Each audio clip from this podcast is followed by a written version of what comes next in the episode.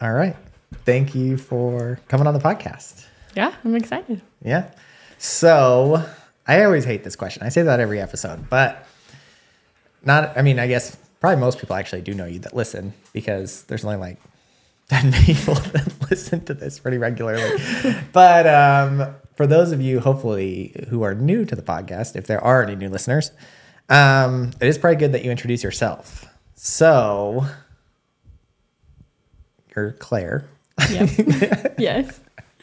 and you are Olivia's like best friend from when you guys were little. Growing up. Yeah. Yeah. So, anything else that I mean, anything else that people should know about you? Oh, I don't know. Um, You're not in school anymore. not in school. I'm working. Working. What do you do for work? I work at the INL, Which is the, national laboratory here, The nuclear one. the nuclear la- national laboratory. Yep. do you do anything with nuclear? I can't tell you that. Really? Is I your job really classified? No, no. I just like to say that to make it sound cooler, but I, I don't. I do. It sounds cool, but I do the boring stuff of the cool at the cool place. So I feel like half of Idaho Falls works at the lab. they just reached like six thousand employees. so, Holy and most of them are like in the area. There's very few that are out of state. So Yeah. yeah, So what do you do out there? I help with contracts. So whenever they hire like outside people to do things, I help mm-hmm. do the contract, which sounds very legal. It's not super legal. Does it require a lot of reading? Yes. And you have to be pretty detail oriented. Like you have to catch. Have you gotten like pretty good at speed reading? Like, do you read fast? No. Because I read so slow. I feel like I- I feel like I read it probably, if I had to guess, like maybe a fourth grade level. no. like it's bad. I, Um, I like still sound stuff out. Well, I oh boy. I'm just kidding. actually, we But were just talking really. about this. It's good that you can actually do that though. A lot of people can't do that anymore. Someone What do you mean? I had a teacher friend that was saying that People can't sound stuff that out. she was testing. She teaches like first grade, and she was testing their like learning process on some adults, and like some of her friends that are adults couldn't sound words out. Like we're, I think how people they- just get used to read? memorize. I don't know. How did they learn how to read? I don't know. I think it's just been a long time, so they forgot. I forgot how. Yeah. What, what what an O sounds like. Yeah, yeah. She's like, it was kind of scary, and I'm like, yeah, that's a little bit worrisome. Yeah. I mean, that shocks me, but that also doesn't really shock me because I know kind of where I read. and I'm like, and I feel like, I'm like, eh. I mean, I'm dumb, but I'm not like, No, not like that dumb. And I'm like, well, I mean, if there are people that are dumber than me, then I mean, that's the next yeah. step. no, yeah. I thought I was a fast reader until. Well, I talked to Olivia about how many books she reads, and I was like, she, I she like looks at the fast. page and she's like, flip, flip. Yeah, I flip. did learn like, how to "You're not- speed read I'm in like, you're college. not reading. That's what I always tell her. I'm like, you're not actually it's just kind of looking at the page. You just like to tell people you read a lot of page, a lot of books really, It's really fast, real. and it's not real at all. You don't. that act- makes me feel better. She's But- just faking it. yeah, but uh, unfortunately, that's not true because then she'll be like, "No, this is what it She'll said," tell you, and yeah, then I'll go the through details. it and I'll take my ten minutes to read the page real quick, and then she'll be like, "I'll be like, yeah, you're, I guess you're Mm-hmm. Yeah. right." No, I've I've recently come to the realization that I am a slow reader. Really? Yeah, I did. I did learn to speed read in college, but it ta- it's very exhausting. Like it takes a lot of work and focus to do it. So wait, are you a slow reader because you just don't read a lot, or do you just do you feel like you're I think just, I just am naturally slow. I don't, or maybe it's like the way that I'm imagining it in my head. Like I like to really imagine, which I think everyone does. So again, Mm-hmm. maybe I'm just slow at that part too. But I'm really picturing it in my head and like how they're saying it and what they're doing while they're saying it. And so maybe that I like to maybe I I'm telling myself that this You're to make me feel better, but I'm. I'm slow because I'm really imagining it and really taking it all in and absorbing it all. So okay, okay. we'll go with that. So how much do you actually read them? Quite a bit. Um not your one book a week. I wish Okay. I could do that. Yeah. Maybe that'll be a new year goal, but um probably like one or two books a month, I would say That's at pretty least. good. Has that been like always? Have you always read that much? I used to read more. I used to read a lot more. Yeah.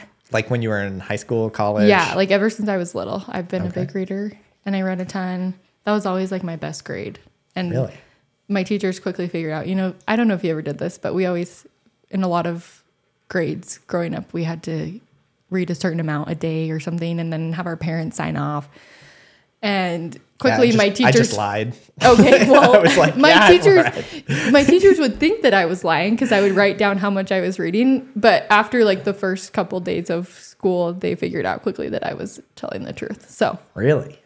yeah, I used to read a lot more, but I still read a decent amount, and I'm in a book club. Nice. So we, I, that's an additional book a month sometimes. okay. Um, So who fostered that reading, that love for reading for you? Was that your parents, or is that just something Um, that you just naturally picked up? I think it was mostly natural. I mean, my my parents were good at helping me learn how to read. Like I learned pretty young. Um. So yeah, they were very supportive of that, but they were, I don't know. I don't really picture them reading when I think about where that comes from. I feel like it was natural. Okay, Yeah, that's cool. yeah. And then, what kind of books do you typically read? Is it going to be books like the last lecture that we're talking about today? Is this like Um, your go-to book? No, I'm pretty. I read quite a few books, like You more non or, sorry. nonfiction? both kind okay, of kind all of over balanced. the place fiction nonfiction Mm-hmm. my only thing yeah biography autobiography historical fiction like pretty Mm-hmm. much anything if it's kind of the right thing I was about to say, i don't know except like, is there anything where the one like, thing that i have a hard time with is really hardcore fantasy okay, where like i've been some people a few people have recommended books that are very they're very intense right from the get-go so they sorry, we have a bunch of dogs just running through. I'm sure you've seen them all on the camera, but we're trying to wrangle them out of there. Hey, buddy, get out of here! oh my goodness I'm sorry. Oh no, you're No, good. You're good. They're coming out. Okay, perfect. Thanks. All right. Hardcore fantasy though is uh, Yeah. is a no go.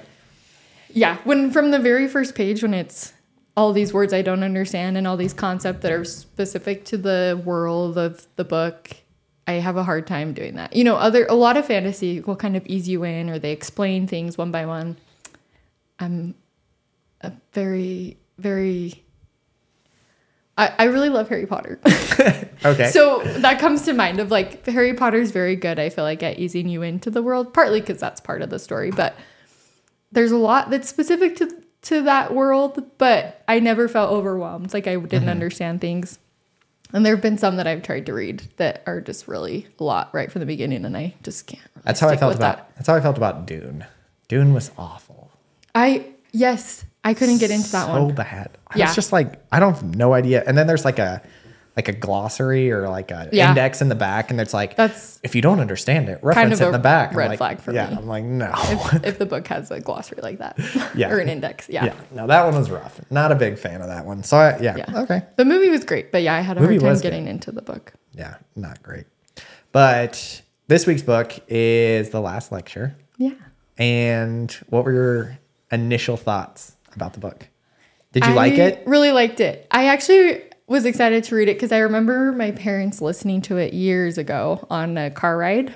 They had it going, and I was pretty young, so I just kind of caught pieces here and there. But I remember being impressed even as a kid, which I thought was kind of funny. And so I was excited to actually read it and read it as an adult. Um, I really liked it. I Mm-hmm. wish that I could meet the author.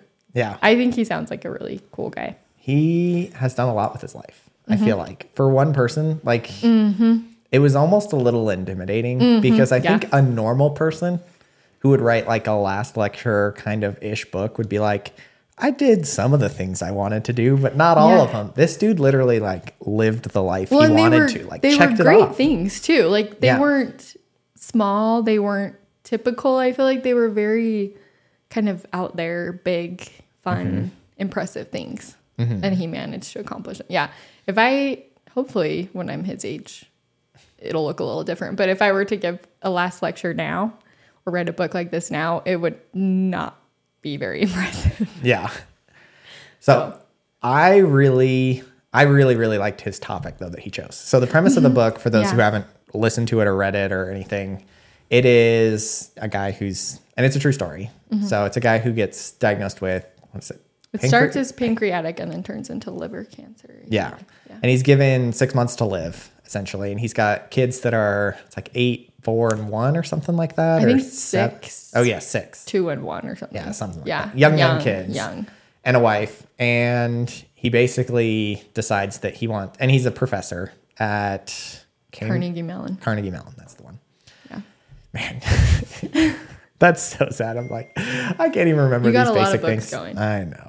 Well, and like right now, next week's book is Outliers, Oh. and I feel like the they go really well like together. Okay. And so now when I was thinking, I like had to put Outliers down and then come back to this You're book and be like, okay, I was like, yeah, I gotta like separate them in my head because Yeah. they're very similar. Yeah. But yeah, so he goes to Carnegie Mellon, or he's a professor there, and he's asked to give a lecture, and he decides to make it kind of this big lecture that is going to be kind of a legacy that he can mm-hmm. leave for his kids, um, and kind of everything that he's learned in life and what he would like to pass along to his kids. So he takes mm-hmm. it kind of more personal than just a standard lecture at a university. And then after that, he goes and writes this book with the help of somebody else that kind of expounds on his lecture that he gave. Mm-hmm. So, quick summary, but the title of his lecture that he gives, he titles it what I should have written this down like chasing your It- I think achieving your childhood achieving dream- your childhood dreams. Yeah. achieving your childhood dreams. Do you think that was like a a good topic or Yes, actually, when I if I heard that just on campus or something, I I would kind of think it's a little bit funny, mm-hmm. interesting, but maybe a little bit odd. But when he explains where it came from, and then he actually you actually learn about his life, it's a very good topic and very interesting. I like that he thought that that's what he feels like is unique about him. That's what where he said it came from. He's like, lots of people are professors, lots of people have families, lots of people are diagnosed with cancer. Like, what is unique about me? Why would I? What would I want to share with people that's different about me? Why would they want to listen to me? And he realizes that he has accomplished a lot of those childhood dreams, which again, they were great dreams and very impressive yeah. that he did that in The- such a you know half of a lifetime. I don't know. It might be mine. It's fine. You can't. I don't think you can hear it on this. Okay. I, I think that's why. I think that's why I paid so much money for these dumb mics. Hopefully. Um, so, what did you think was his most impressive childhood dream? Because I, the Imagineers, That was one so cool. comes to mind pretty quick. Also, the NASA riding in the yeah. the zero gravity plane that was pretty good because not a lot of people do that, and where even though his students got to do it, he wasn't supposed to be included, and then he found a way kind of around that rule and got in there. Mm-hmm. Just yeah, he did a lot with his job Yeah. that related to things I would not have expected. So he was a professor of computer science and focused on virtual reality, which is a cool topic, but not one that I could see him using to accomplish a lot of the things on that list. But he Yeah. managed it anyway, a, a lot of times through that career. Yeah. So It was really neat the way that he was able to do that because he was able Yeah. to like meet Spock and like Yeah, have a whole day with cool him too. and like a relationship Yeah. Mm-hmm. where he's like texting him later. He was able to be an Imagineer Yeah. and like design roller coasters at Disney. And like just said, just for a short amount of time, like after being an academic, which was super unusual. And then I think it said that he consulted. He was like a once a week consultant for them for like ten years. yeah. which again is also not very common. Yeah. So No, that was super cool. yeah. So while reading this book, did you think about any of your childhood dreams? Because that's what always kept to mind. I was like, well, what were my childhood dreams? I thought less about my childhood dreams and more about how bad I am at making and keeping my goals. Oh, really? Yes, because in my mind, that's kind of, I mean, they're childhood dreams, and well, and I lamented my lackluster imagination. Um, I was like, well, where did that go? Did I ever have it? I'm not sure. But no, I feel like they're dreams, but in order to accomplish them, right? They're kind of goals. Like you and you, he kept them in mind, even though His life changed. his life changed a lot. They were always, I think, kind of there in the back of his mind. At least that's what he made it sound like. And I just, I don't know what it is, but I do not like goals. Maybe because I Really? never accomplished them. I don't know what it is, but the idea of a goal to me is very mm, limiting. Isn't the right word, but I feel like once I have it as a goal, it loses its appeal or I lose my motivation to accomplish it, which doesn't make any sense and is probably a personal problem I need to work on. But yeah, even though but but then there's that kind of that um, other side to it, which if is that if you don't focus on things and make them goals, you're less likely to accomplish them. So I'm not sure where that leaves me, but, but so I was just thinking that whole time, like, man, he's really good at this of Yeah. of making these goals and keeping them and focusing on. that. And I just was kind of I feel like you're a pretty accomplished person though, right? uh, Like there are things feel that like I like what did you want to be what like what did you want to do when you were a kid? um, I wanted to be a teacher for a while. Okay. Um, I wanted to be a violinist. I would still, I'm still hoping more recently, like with school and things like that, I want to do something where I travel a lot Okay. and um, probably some, do something with, you know, government work kind of a thing with inter, like different countries, Okay. international policy type related, which I, I still feel like that one could be on the table, Yeah. maybe. Well, I mean, still a the- dream I'm working on, but The violinist, you accomplished that, didn't you? Wouldn't you say? Yeah, for the most part. I was never like the the best. Yeah. That's what I wanted to be. I wanted to be the best of wherever I was, even if it was just the Idaho Falls Youth Symphony. Yeah. And I never quite got there, yeah. which is a little disappointing. Yeah, I feel like that was kind of my biggest thing. But I think that was one, one of my biggest revelations from this book was growing up I always had pretty lofty goals. Mm-hmm. I I was just like him, pretty blessed with parents, you know, parents Yeah. that were very supportive and you know, wanted me to chase my dreams and things like that. So I mm-hmm. always had pretty big goals. Like I if I was going to say what my goals were growing up, it would have been probably f- one of my earliest goals that I can remember was being a Blue Angels pilot. Oh, Yeah. that's cool. Which never accomplished that one. But Could you still? well, that's the thing is now after reading this book and he talks about kind of roundabout ways that he kind of accomplished his goal, what he wanted to do. Mm-hmm. I was thinking and I was talking to Olivia, I was like, there's maybe still a chance in my life. And it would be a hard, a hard chance, like a very small chance. But there are people that ride with them. You know what I mean? Oh, and like yeah. go like on like flights with them. And so that they're, they're not the pilots, but they could still do everything That would still count, and that especially by would- his definition. And by his Yeah. Mm-hmm. definition, that would totally count.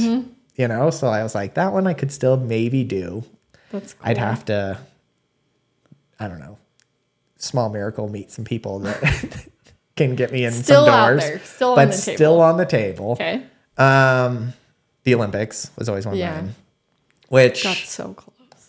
which, yeah, I kind of by his definitions, I, I still feel you- like because one of the things that I really liked about his book was when he talks about like he talks about how the experiences to getting to the goals were was the more important Mm-hmm. part than the actual goal itself. Yeah.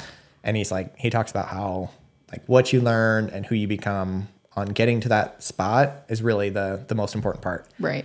And I feel like that's what I got out of speed skating was kind of Mm-hmm. that, you know, the the experience of I mean, I was able to, you know, train for 5 years with everybody who went to the Olympics. say you were like I was in right that there. environment. You were Yeah. in that. I mean, Those all of my friends, I mean, I was doing the same workouts as all of those guys, the same coaches, the same, Mm-hmm. you know, so it was it was really cool to like kind of be that and have that experience in my life and that would that would be one thing that I would say like I could I could check the box of not going to the Olympics but kind of being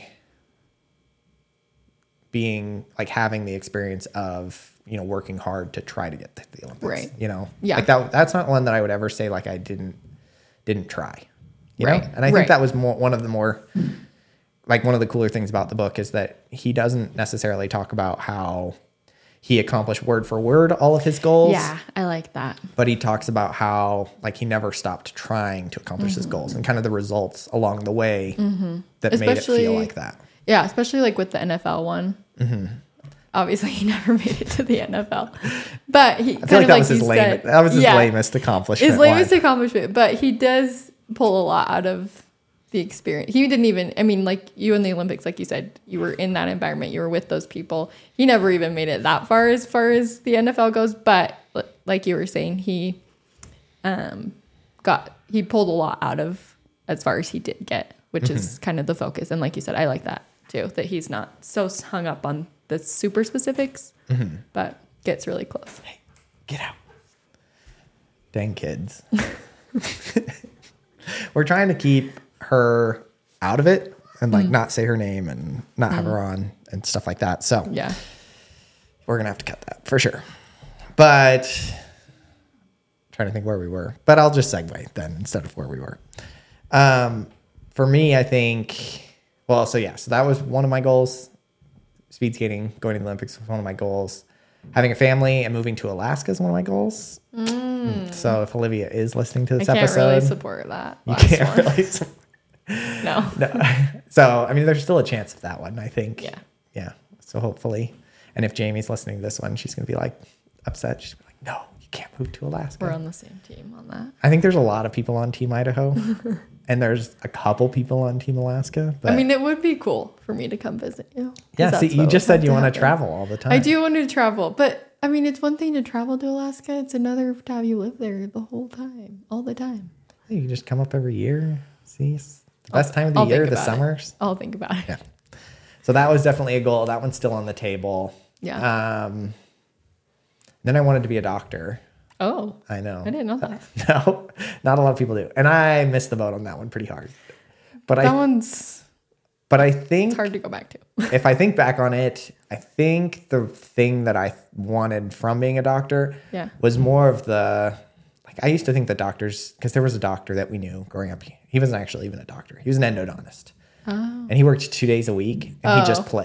Played. So I think that's really what I wanted out of being a doctor. Is like The I wanted the schedule. flexibility, the mm-hmm. lifestyle of being like really involved with family, as well as like being you know financially able to you know have fun and take care of your family, mm-hmm. but also not having to do the the normal nine to five. Right. And so if I have to think about it, like really that's what I was going after. I didn't want to be a doctor for like any of the, The medical the, side. the, the noble reason. Like I want to help people. people, side of things.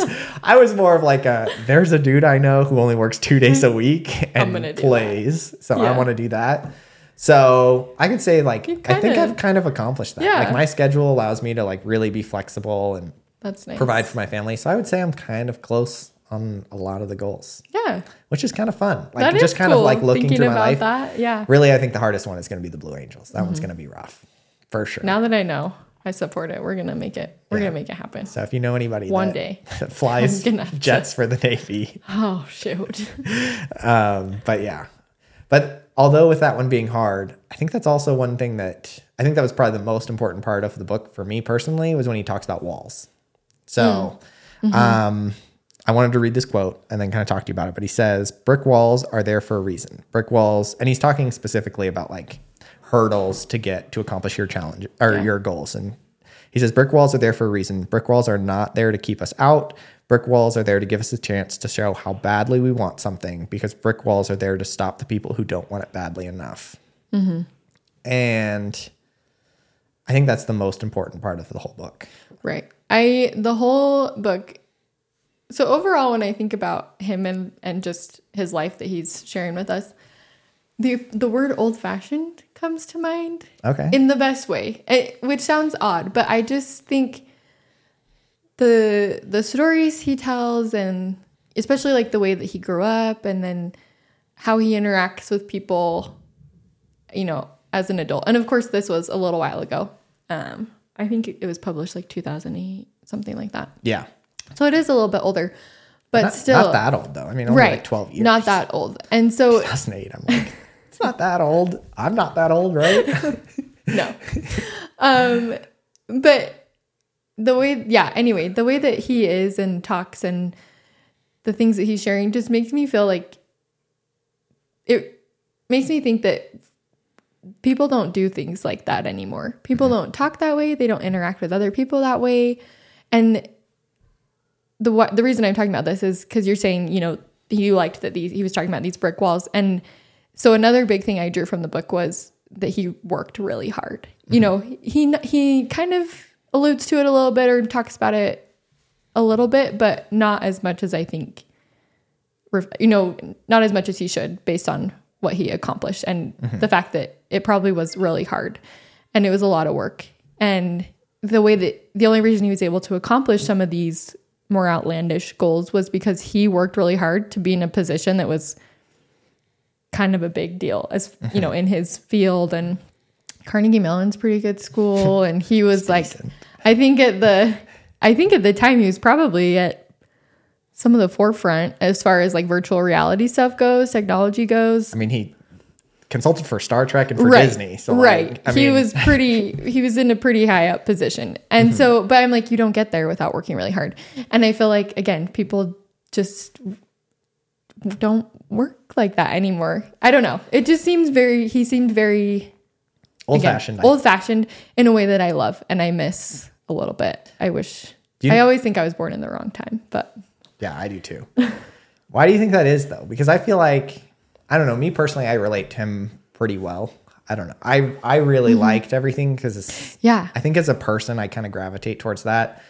I'm one of those people that set set goals and like setting goals, and then I also don't get discouraged very often. oh, Like which he didn't either. no, So like he just kind of keeps going, skill, and you know, yeah. he just is like. I don't know. Again, he's like brick walls there to keep people out who don't want it don't want badly enough. Mm-hmm. And I think that's kind of how I feel about a lot of things. Like if I even think about this podcast, I think, you know, obviously it's not where I'd like it to be as far as like viewership and everything like that. early days. It is, but I've had a lot of people come up and talk to me and be like, like, how long are you going to do that for? Like, what do you like? What are your goals? Like, what are you, mm-hmm. what are your thoughts? Like, mm-hmm. how long have you been doing it? That's a long time already. And in my mind, I'm always just like, no, like, Yeah. I'm just going to keep doing it till it works. Like, I don't even care. Yeah. And like, if you don't, if you don't keep doing something, you'll never accomplish the thing that you go out to accomplish with. Like, people Right. are so quick to give up if they don't have that instant success. And Exactly. I don't I just don't know where that comes from. Because me personally, like to me, I just don't get it. I'm like, if I gave up on everything I've ever tried right now, again, I would be a PE teacher and I would be just not, like I wouldn't do any. Not not that there's anything wrong with a PE teacher, but that was kind of where I originally That's- thought I wanted to like do. your- Like I was like, you know what? I was going to school to be a PE teacher and that's what I was going to do. And then I was like, you know what? I want to do something different. And what I wanted to do was like really hard. I wanted to be an entrepreneur. I wanted to have the flexibility of my own schedule and my own life. Mm-hmm. And so I've just never stopped working at that through failed businesses, through successful businesses. And so I just relate really well to that. So I don't understand Yeah. kind of the other side of it. You know what I mean? Like that Yeah. to me is like if you want to accomplish anything, obviously it's going to take, you know, time. If it wasn't worth accomplishing, everybody would, you know, ev- everyone would do it. everyone would Yeah, do it. You know what I mean? Like, yeah. everybody would have a career where they make, you know, tons and tons of money and, Right. and rarely work. You know what I mean? like, that's the dream, obviously. Yeah. So, like, where do you think that comes from? Well, I like to think that I'm a hard worker, even if I haven't accomplished as much as he has. But um, part of it, I think, like you said, is that a lot of times now we get this instant success or instant whatever. Um, I think a lot of it comes from to, it, I think it depends on how you grew up, how your parents reacted to things. Um, like he said, his parents pushed him, they supported him, they fostered that you know, imagination and that kind of a thing. And I think if your parents were quick to let you quit things or um he kind of mentioned the whole like uh, participation trophy. He doesn't say it in that way, but Yeah. basically like trying to validate their kid every step of the way, which you don't want to be mean to your child. No, there's a balance but for sure. but also yeah you don't they you shouldn't be rewarded for nothing. I think that pushes i don't know maybe i'm gonna get a lot of hate for this philosophy for kids i don't even have. But um i think yeah sometimes we do try and validate well maybe validate's not the right word but yes try and make you feel good about everything all the time when really it's okay to feel a little bit discouraged a little bit disappointed and think because in a way that's going to lead you to work harder and to get better at things i don't know No, I would totally agree with that because I think I think most people who maybe aren't successful are jealous of people who are successful. Mm-hmm. They think that successful people just are motivated 100% of the time. And that's definitely not Mm-hmm. Yeah. true. Like successful people don't think the entire time this is going to work, this is going to work, this is going to work. Successful people just don't quit. right And so, and obviously there's a time to quit some things if it's failing, Mm-hmm. you know, but you they don't quit early. That's what I would say instead. So like again, I I don't every morning wake up and think, you know, I love all of the businesses that I do and I love all the ventures that I've ever gone on. You know, there are definitely days where I'm like, I hate everything that I do. I don't want to do any of this anymore. Nothing's working. And like a lot of times nothing is working, but it's the people that continue to it. stick with it mm-hmm. that always work. And I think that's kind of the the misconception is people are Yeah. like, well, I'm I'm just not positive like that, or I just don't think like that. And most people don't. Nobody thinks like Yeah, that. Nobody's right. 100 percent of the time like, oh, I'm always successful. It's Right. that, which is why I think the participation trophies are so bad. Because again, you shouldn't think you're always successful. Mm-hmm. Yeah, because that's what still, motivates you to. You should still think that it's possible, though. That's Yeah. the difference. Yeah, I also think time is a big factor. Like he talked a lot about that, and I loved the way that he just that he went about it because obviously time is something on his mind with only six months left to live. Um, but he was saying that he's always just been good at at maximizing his time and and using it wisely, and I think that is a big thing too now where.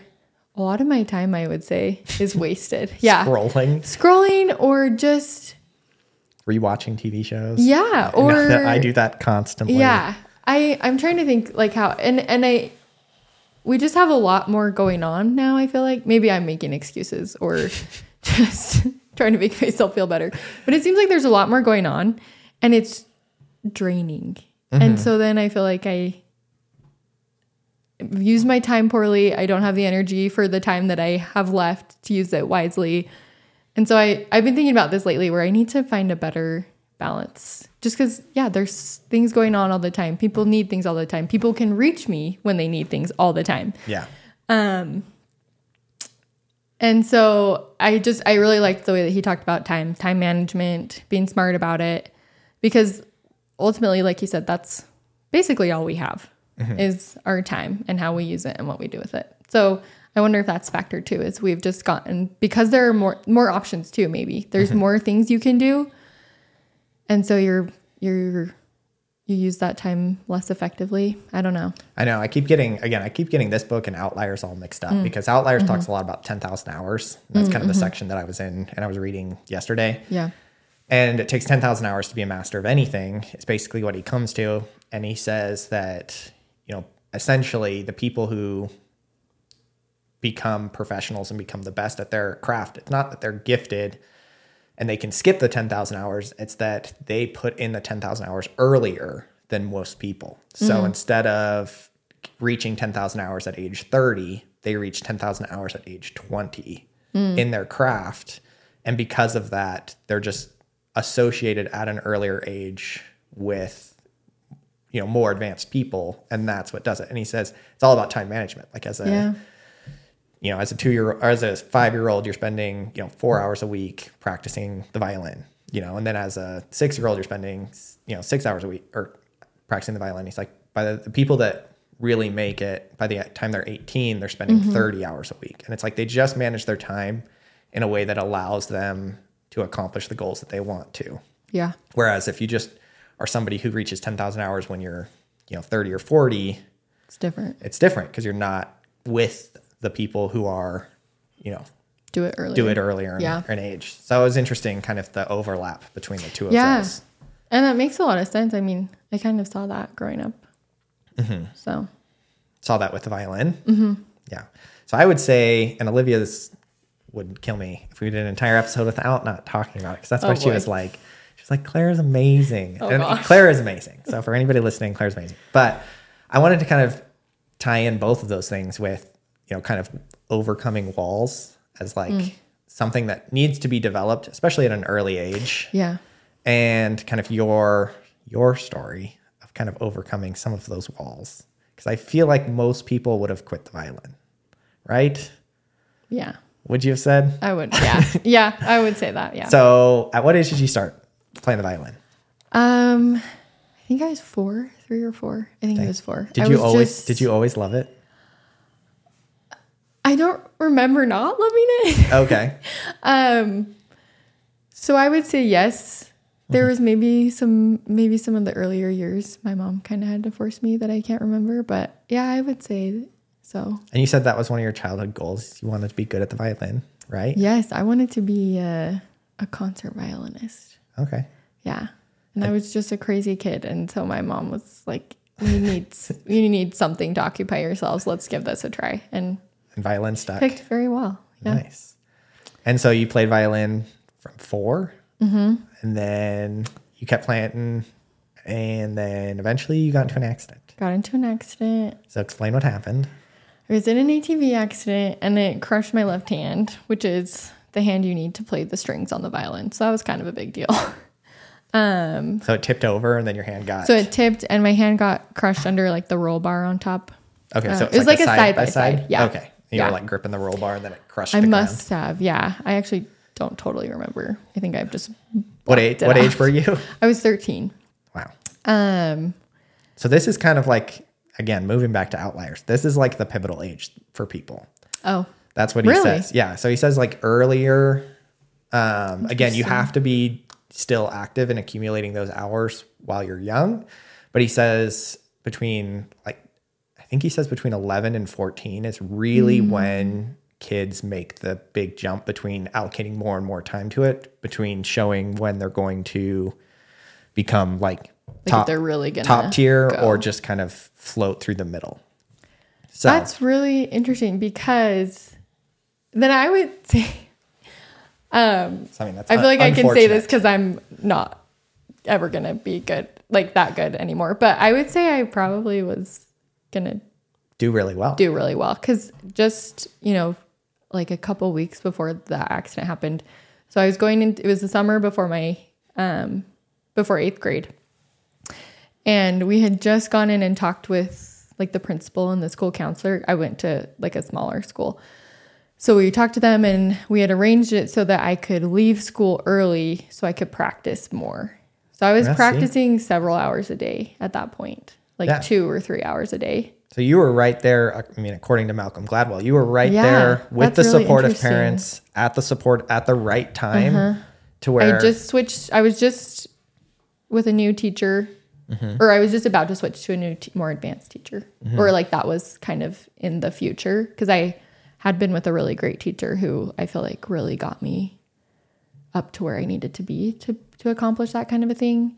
And then there was another teacher we had all kind of talked about me eventually switching to. yeah, because he talks about how, and again, I, I know I'm bouncing back and forth between books, but it's it, they're they relate really well Yeah. because he talks about how it's not so much about people with natural talent. Again, it's people who at the right times in their lives have Right the right amount of support to like allocate the right amount of time Mm-hmm. and attention. Interesting. So like regardless of your talent level, Yeah. you were at the right time in life and at the right amount Right of level. interest Yeah. and practice to where you could have been on that trajectory. That So is interesting. very interesting. I mean, like you really could have yeah. gone and accomplished your childhood I, dreams. I could see it. At that point, I could really see it, Mm-hmm. I think. And maybe I just say that because, you know, it's in hindsight. But I, I, I do mean- feel like at that point, like I was kind of surprising myself just with, you know, I kind of suddenly had that revelation of, I can really play this. And this is actually more than just, you know, my after school hobby. This isn't something that I just do for like 30 minutes or an hour, you know, mm-hmm. like it's getting really serious. And I really loved it. Like I, they talk about the, um, like you hear talk about the flow state. Mm-hmm.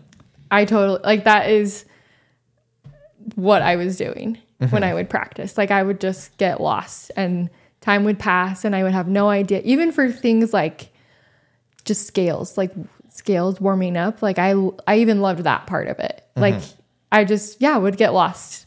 Um, and anyway, yeah, so you were 13. no, you were in all the, again. no, no, no, you yeah, were yeah, in all I was this. in that time. Yeah. So Okay. yeah, so that's And really you rolled it and then you crushed your, I rolled it. I crushed my left hand, um, and it was pretty bad. So I wasn't, you know, after surgeries and physical therapy, How many, do you know, like how many surgeries and six just on your hand? just on my hand. Yeah. Okay. Um, so after all that, the whole time I was thinking about the violin. Like that was my one of my first thoughts after, you know, while we were waiting for the ambulance, I thought, Oh my gosh, I didn't practice enough and this is punishment. uh, but that was one of my first thoughts was how is this like what am I doing about the violin? Like that's still a factor here. What what a, what are we gonna do? This is this doesn't sound good for the violin. this doesn't seem good for the violin and my prospects there. Um, so that was still very much like on my mind. Um, so after surgeries and physical therapy, um, I just was like, we're gonna make it work. I just loved it. I just that was really the did. wall, right? Your that was the wall. Yep. Okay. Yep. And so, how did you get around that, or how did you get over it? Um, you don't go around walls. You go. I w- it'd be great if we could go around.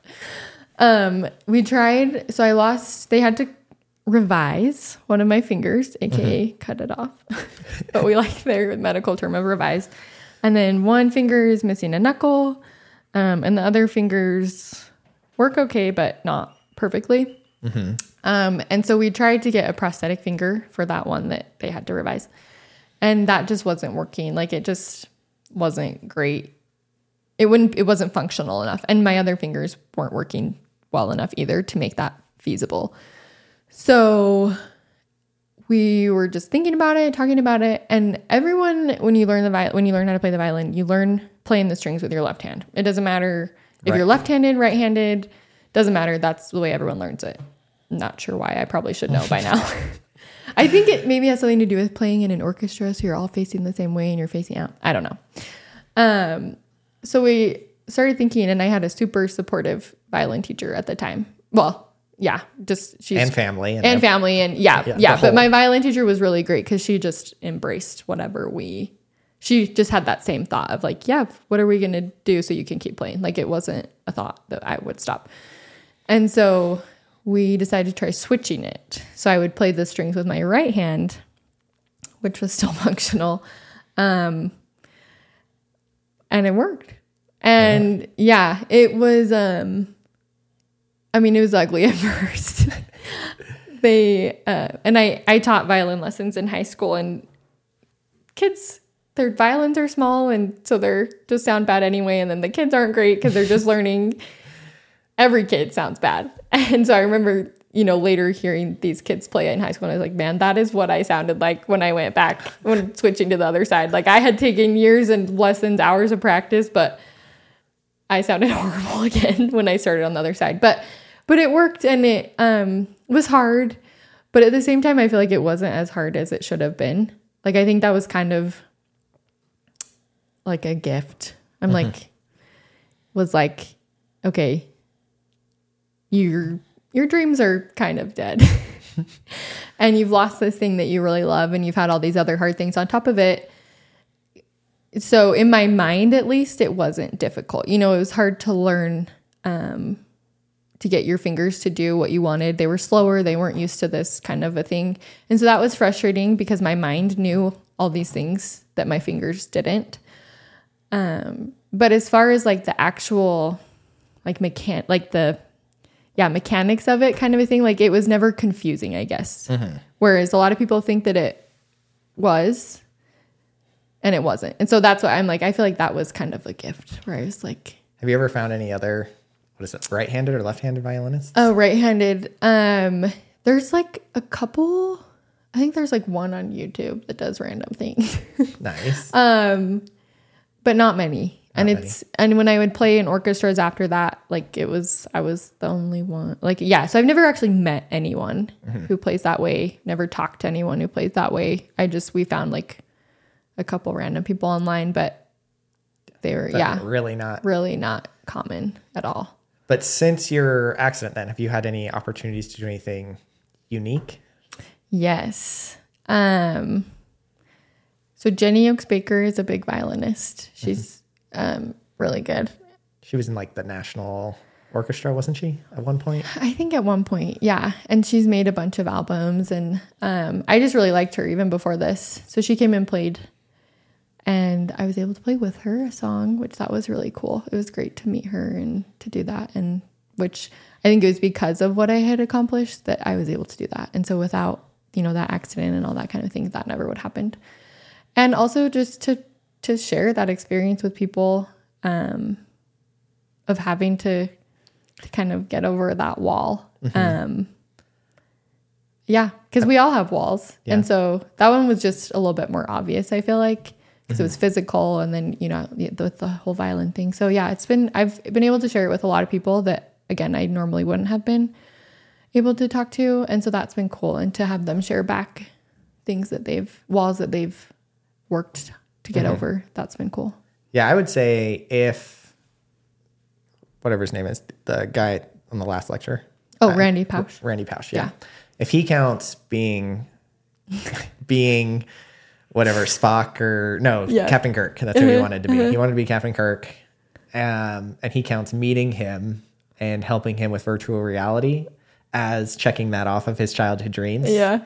I would count playing with Jenny Oaks Baker, Yeah. you know, as that kind of accomplishment of your goal. You know what I mean? Like You're right. I need You to look at it like he would look at it. you got to do something that normal people, normal violinists would never get to do. Like a very unique, that's true. special experience Yeah. pertaining to something that you loved as a child Mm-hmm.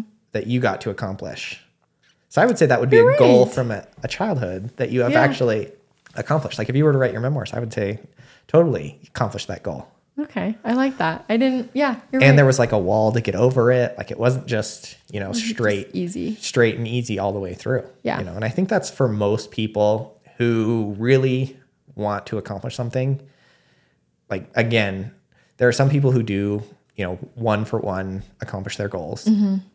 But I think more important is that you get to do something special with the goals that you set out to be. Yeah. So like again, for me, the the Olympics, like I didn't get to go to the Olympics, Mm-hmm. but I had a very special experience with kind of my training and working with people and you know meeting Olympians and kind of having that mindset and Yeah. learning from them that I would say, you know, that was special. And Yeah. I would never have accomplished that had I given up when I was, you know, 14 and Mm-hmm. just been like, you know what? I'm, I'm done with this whole goal. You know what I mean? Like I just I just don't want to do that anymore. So Yeah. I would say true. I would say you've definitely accomplished that one. Well, thank you. That makes me feel so good. Yeah, see, there you go. But let's see. A couple other themes from this book. Sorry, I'm just reading through my notes here. I at one point wrote down that I think that he kind of talks like Michael from The Office. You know that episode of The Office when Michael thinks he's having a baby with Jan, and he makes he makes the video of him trying to teach things with, to Dwight, and he's like, "How to jumpstart a car? First, you put these ends anywhere on the engine." yeah. I, I Yeah. at one point I was just like, yeah, that's what that's what this book feels like for his kids, but Yeah. with like somebody who's like actually intelligent, not I was Michael gonna say, Scott. I love. He was throwing out all these life lessons, but he had some. He just he always had great stories or like evidence, I guess, to back mm-hmm. them up, mm-hmm. which what is was- what was really cool. Yeah, he was definitely a good storyteller. Like that was really good. Mm-hmm. Yeah. Um, one thing that I really liked that he said, again, just kind of piggybacking off some of the stuff that we've already talked about, but he said the best shortcut is the long way, and it's just hard work.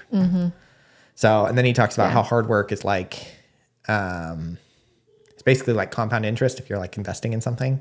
You- Oh, yeah. The more the more you put into it early, like the more Mm-hmm. dividends you get later. So you can't just like work hard at something for you know, just a little bit at the very end, you know, Yeah. like procrastination. He was just saying like you've got to put in all the hard work at the beginning and Mm-hmm. then continue to work hard, but all of that work that you put in the beginning compounds with time. Yeah. Well, he, he said that too, kind of about fundamentals. He emphasized a few times that how important fundamentals are and that people kind of forget that. They get distracted with the later, greater, more impressive things that only come once you have the fundamentals down. So, yeah, that's kind of interesting.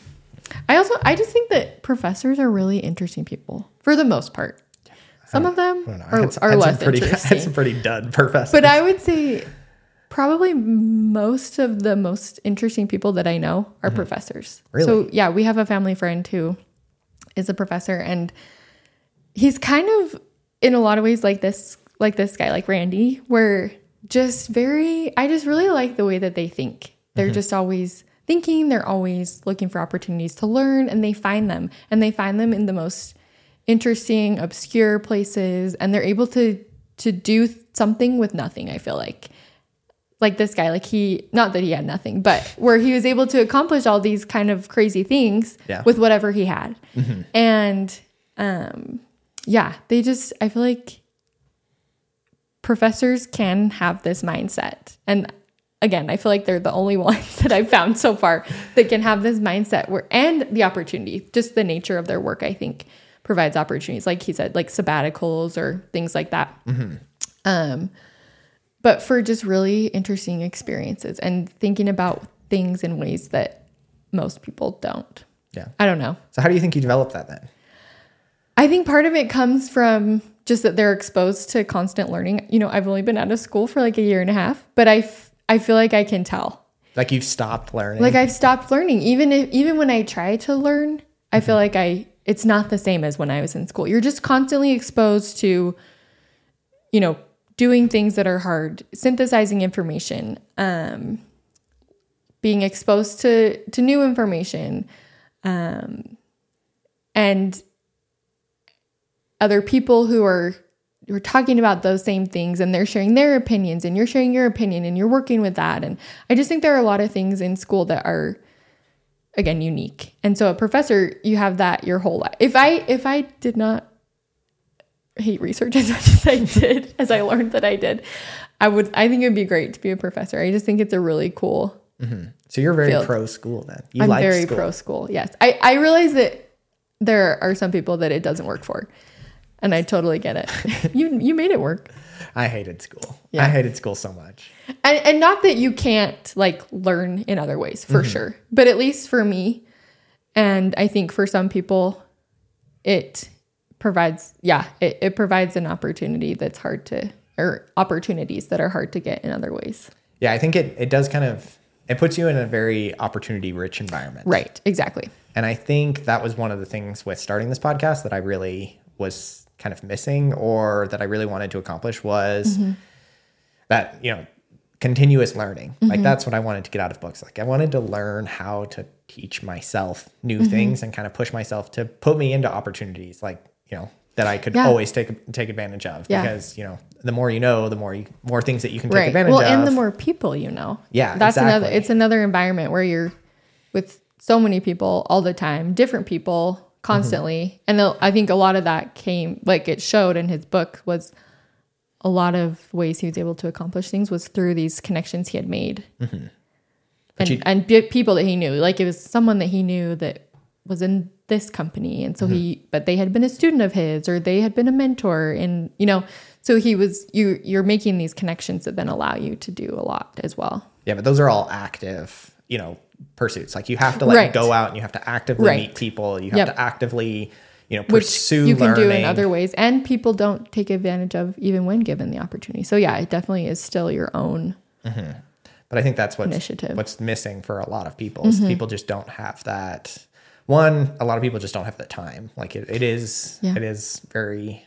I mean, it's hard to when you've got a job, you know, nine to five Yeah. that you have to support your family, and then you've got, um, you know, family and of itself. Sometimes you're working one or two jobs just to you know Yeah. survive, and then you've got you know kids and other obligations. i don't know about it this is. but yeah sounds It's- sounds like a lot of work I mean, it, it's a lot. And your so I- kids are a handful Oh, No, dude, they are a kidding. handful. But I get it. Like I get why people don't like continue to actively pursue their Right. childhood dreams. Like no you is- definitely have to be very focused on it and Yeah. it's hard to do that when you have all these other things yeah yeah, you have to yeah, you have to make it a priority. Mm-hmm. But I do think that it pays like huge dividends. Like he Yeah. says, like it is something that is worthwhile to make it more of a priority in your life than I think a lot of people do. like I, I just know a lot of people who just kind of I don't want to say like float by, but like are o- okay with i've realized that not yeah progressing. Yeah. You know what I mean? Like not going out and doing more and more and more. And it's not so much, I don't know, doing more and more and more. I always, I always kind of like, ugh, at that maybe kind like of doing differently yeah. Or doing what they want to do. You know what I mean? Like people are so okay just being told what to do and Mm-hmm. not doing what they want anymore that they're just okay with that forever. yeah And it kind of makes me sad. Well, and again, another thing that I'm envious of professors is they're getting paid to do like they want. Yeah, what they want, what they're interested in, and to and to keep learning. That's Mm-hmm. what their job is. And so they don't. I mean, I don't know what they do all the time with their free time, but like they're not having as much as other people to make the time, the extra time for, Mm-hmm. which I think is great. Anyway, No, yeah, I could see that. So yeah, you gotta. I guess you gotta find something in your life that either gives you the flexibility to do that, or Just be very intentional. with what you pursue, Mm. Yeah. No, it definitely is very easy to just give up. kind of do what you're doing and not really work to make it more. Yeah. Yeah. I would agree with that. Yeah. So, um, let's see. Did this book at all make you rethink your priorities in life and kind of what you want to focus on? Like, was it a good Yes. introspective book, or would you say it was just more of a fun story? I think it was both. It's definitely, like you said, it's a little intimidating, but also inspiring. And it makes me kind of want to to look again at at what I'm pursuing. Am I pursuing anything really? Um, and what is it? And is that what I want it to be? And if it is, great. And how can I keep working towards it? And if it's not, okay, then let's let's change some things up. Let's do something differently. Yeah. It, it, it was a little intimidating, but also inspiring. And even in, like you said, like we talked about how I use my time and what I'm doing with my mind and that kind of a thing. So, no, I thought it was great. And just lots of great reminders of things that you kind of already know. Like, like we said, never, like, don't quit too soon uh-huh. or, um, The thank you notes, the, The thank you notes. the gratitude. Like there were lots yeah, of like, lots nuggets. of great little things. I'm still looking for a man, and it's he said to his daughter, "If just ignore everything they say and pay attention to what they do." And I was mm-hmm. like, oh, "Yeah, like I kind you kind of know that, but mm-hmm. it's a great great reminder, and to have someone spell it out for me." Yeah. So yeah, lots of good little Yeah. little things like that.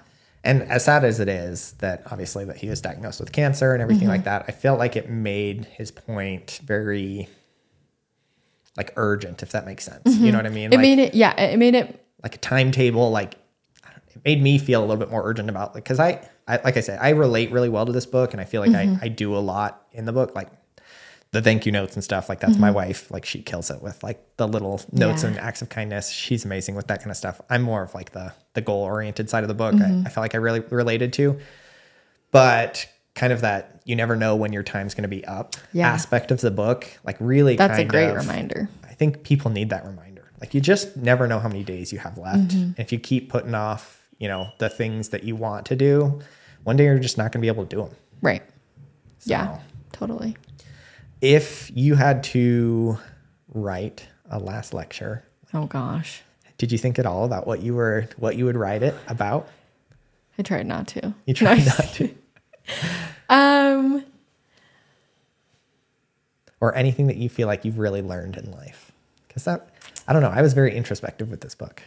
I I probably should have given you that that question before the. this is terrible that I wasn't. I put you like but I was kind of like I don't know why I was avoiding that. Like I Mm-hmm. was trying not to be.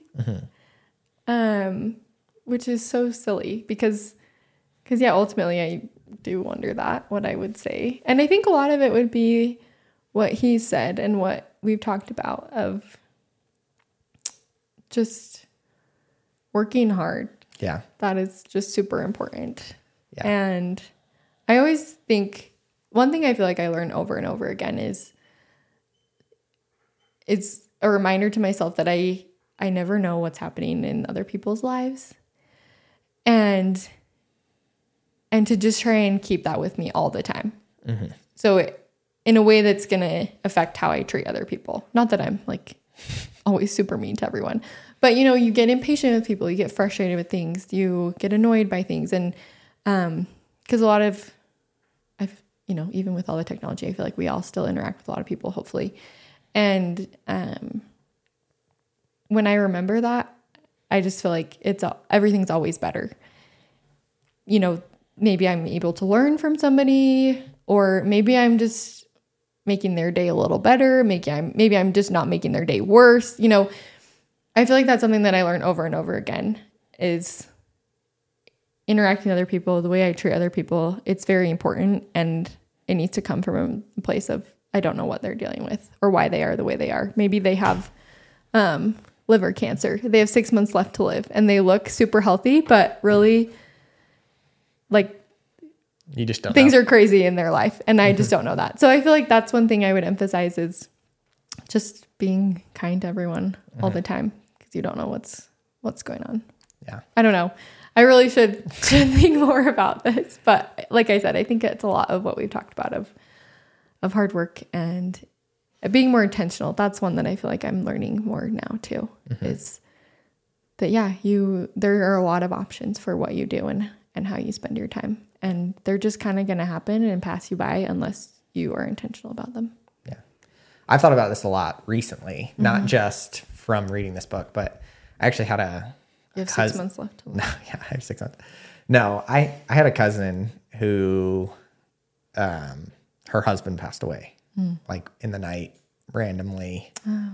Um, they have two kids, pretty young, and I mean we're literally the same age, so it was like cr- crazy Yeah. that that all happened. And so between, you know, thinking about that and how short life is and you never really know like what's going to happen in your life and then reading this book and kind of seeing, you know, again, you never really know what's what's going to happen in life and and everything. So I've thought about it a lot recently like if mm-hmm. I had to pass down one thing or what what it is that I want to pass down to my kids, I I think I would be very much along the same lines as this book, but I think again, I've thought about it a lot. So if I had to come up with like a title for my lecture, uh-huh. it would be "You Can Do Hard Things," mm. and it would be just knowing that like doesn't matter what it is in life, but that like you have the ability to do hard things. And I feel like a lot of people don't.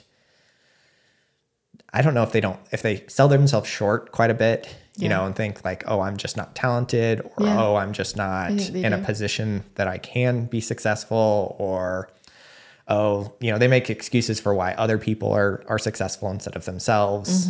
Um, and you know, there's a million excuses out there, but ultimately, I think every single person can do hard things if they put their mind to it, and that would be ultimately, I think, what I would talk about most to my kids. Yeah. And if I could pass anything along, it would be, you know, don't be afraid to. to to do hard things, and I think it falls very Yeah. much in line with this book, which is why I enjoyed Yeah. it so much. Yeah. because that Well, really get was you, his. It'll get you to a lot of places. Yeah. And I think again, he doesn't touch on it super specifically, but you can tell that that is kind of an underlying theme Mm-hmm. for sure. So, if you had to rank this book on a scale of one to five for fun and then one to five for importance, what would you rank it? I would say a five for importance, just because it really. It's a lot of, like I said, a lot of things that you think you know, but it's a great reminder, mm-hmm. especially when you only have six months left to live. Um, and maybe like a three or f- even a four for fun, because mm-hmm. even though it does have that sad overtone, he sounds like a really fun guy, and he's mm-hmm. had a lot of really fun experiences. So I enjoyed reading about that. Yeah. Yeah, I thought it was a, a fun read in a way. Yeah. It was unexpected. Yeah. So, I would give it also a five for importance. I think everything that he talks about in this, I think, again, even if you know it, it's important reminders. Like, mm-hmm. this was a very, Like he says, he loves book. cliches, but he loves them for a reason because they, you know, have a lot of applicability. Same thing. Like Yeah. all these things, they're very important. yeah. Then I'd give it a four for fun because he's a very good storyteller. Mm-hmm. Like, it was fun seeing parts of his life come together and, like, Yeah. talking about you know him as a young like he was just very good at bringing out him as a child and then kind of bringing that continuing that throughout Yeah. his whole reflects life as an adult, even. yeah Yeah. like he was just a very very good storyteller and lots of fun stories throughout the whole thing like he did live a very interesting life so Yeah. i definitely i think i would give it a four for fun and a five for importance overall so i really enjoyed the book I did too. I, I have been recommending it to a lot of people. and it's a really short read It is. Yeah. It's So, like, quick and easy. it's not bad at all yeah. So let me see, make sure that I didn't have anything else here. I don't think I did. Oh, I really like this quote at the end. Um, and this kind of ties everything up together. And again, why I think that I really liked this book. But somebody asked him or asked the co-writer because he had somebody help him write it um, why they think that the last lecture struck a chord with so many people like why so many people enjoyed the book. yeah. book It became really big. Mm-hmm. Even he- the, yeah, the video of his lecture. and he said that the co-writer says that it's because that we're all dying and randy's fate is all ours so like we all have a limited amount of time Yeah. and it's kind of just a good reminder of that and i think again that's why i liked it so much because Yeah. i really i think people can use that reminder in their lives it kind of Mm-hmm. kicks them up to the next gear so many of the self-help books and everything that you read are like do this this this and this and this and you'll be Yeah. successful whereas this one was more retroactively looking instead of Yeah. like forward looking. And I think that that was kind of a, a fresh way of, of thinking about Uh-huh. things. Well, and it, it lets you kind of take what you want and apply it in the way that you want. So it can you can be really overwhelmed and try and change and do all these things, or you can just take one of the little reminders he gives you, and you really see how it paid off for him and how it can pay off for you. Yeah. No, I liked it. Yeah. Awesome. Well, thanks for being on the podcast. Yeah. How was thanks it? Thanks for having me. Not too bad. Not too bad. That's that's what I was aiming for. Not too bad. Good. Awesome. Nailed it. Yeah. So for anybody who's still listening to this episode of the podcast, um, thank you for listening. Please make sure that you like, comment, and subscribe to the channel if you're listening on YouTube. If you're on Apple or Spotify, please leave us a five star review. And then we are still looking for guests. So if you're listening to this episode and you're like, hey, that didn't look, that looked not too bad, Pretty good, actually. Pretty then, good. then uh, and you're interested in reading a book, we can read any book. Um, I'm open to suggestions. If you don't have any suggestions, I have a list of books, probably I think like 70 or 80 books long at this point. So I have plenty of books that we can choose from. Um, I'd love to uh, read a book with you and come on the po- on the podcast. So Yeah, thanks for it. listening.